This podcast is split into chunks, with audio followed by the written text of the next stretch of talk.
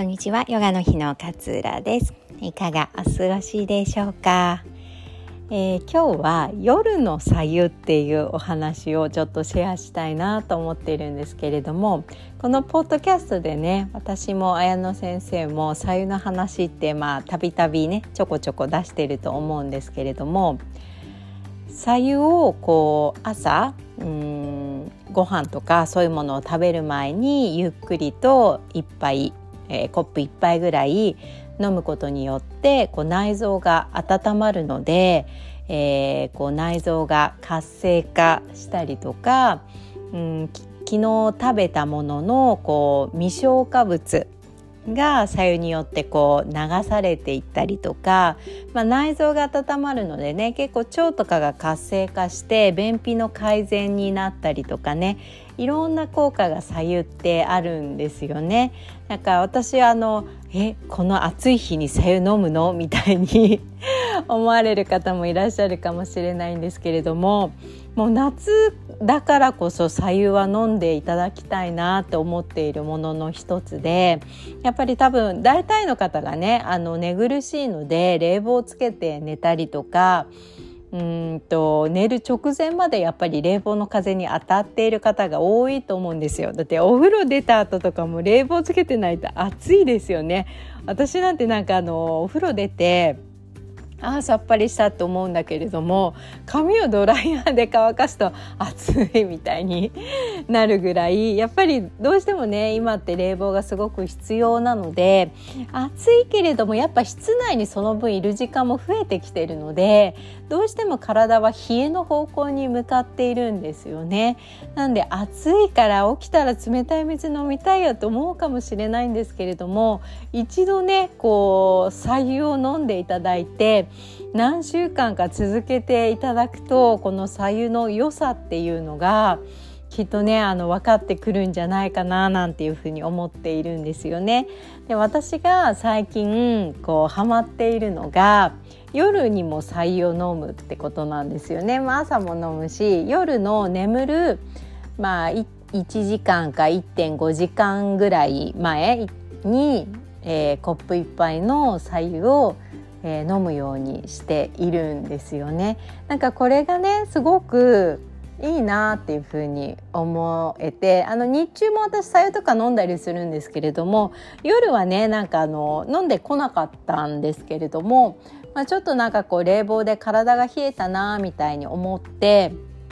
夜にね眠る前に飲んでみたらあなんかすごいすっきりするなっていうのがまずあったんですよね。こう体が温まるから体のこう内側がね内臓が温まるからなんかこう体がこう休まるっていうんですかねリラックスするような、えー、感覚になってすごい眠りにもつきやすくなったんですよね。あと左右って続けていると最初はあまり感じないかもしれないんですけれども続けて飲んでいくと甘いなって感じるんですよ。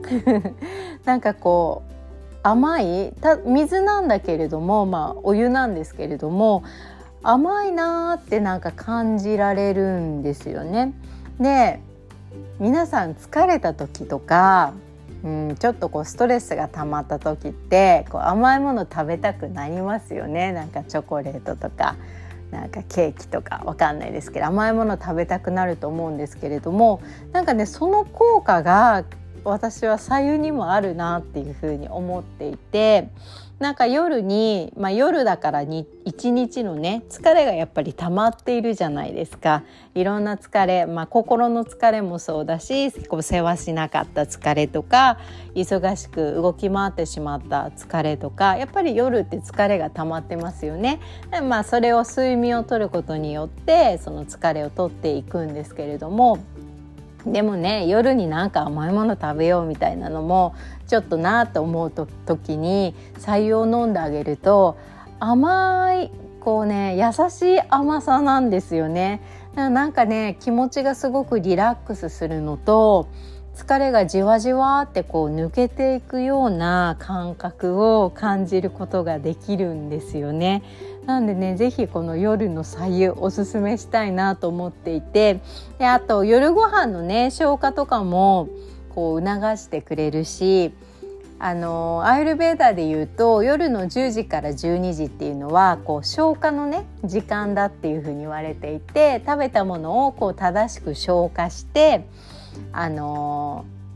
栄養を体の隅々まで送り届ける時間が夜の10時から12時っていう風に言われてるんですよね。だから私だいたい10時ぐらいに寝てしまうんですけれども子供と一緒に。そのだからちょっと前ぐらいに1時間1時間半ぐらい前に白湯を飲むことでその消化の手助けにもなっているなっていう風に感じていて朝起きた時のすっきり感も飲んでた時飲んでなかった時と比べるとあるしあのあと下こけみたいなのを取ってるんですけれどもそのね下こけの感覚もあいつもより少ないなって感じたりするんですよね。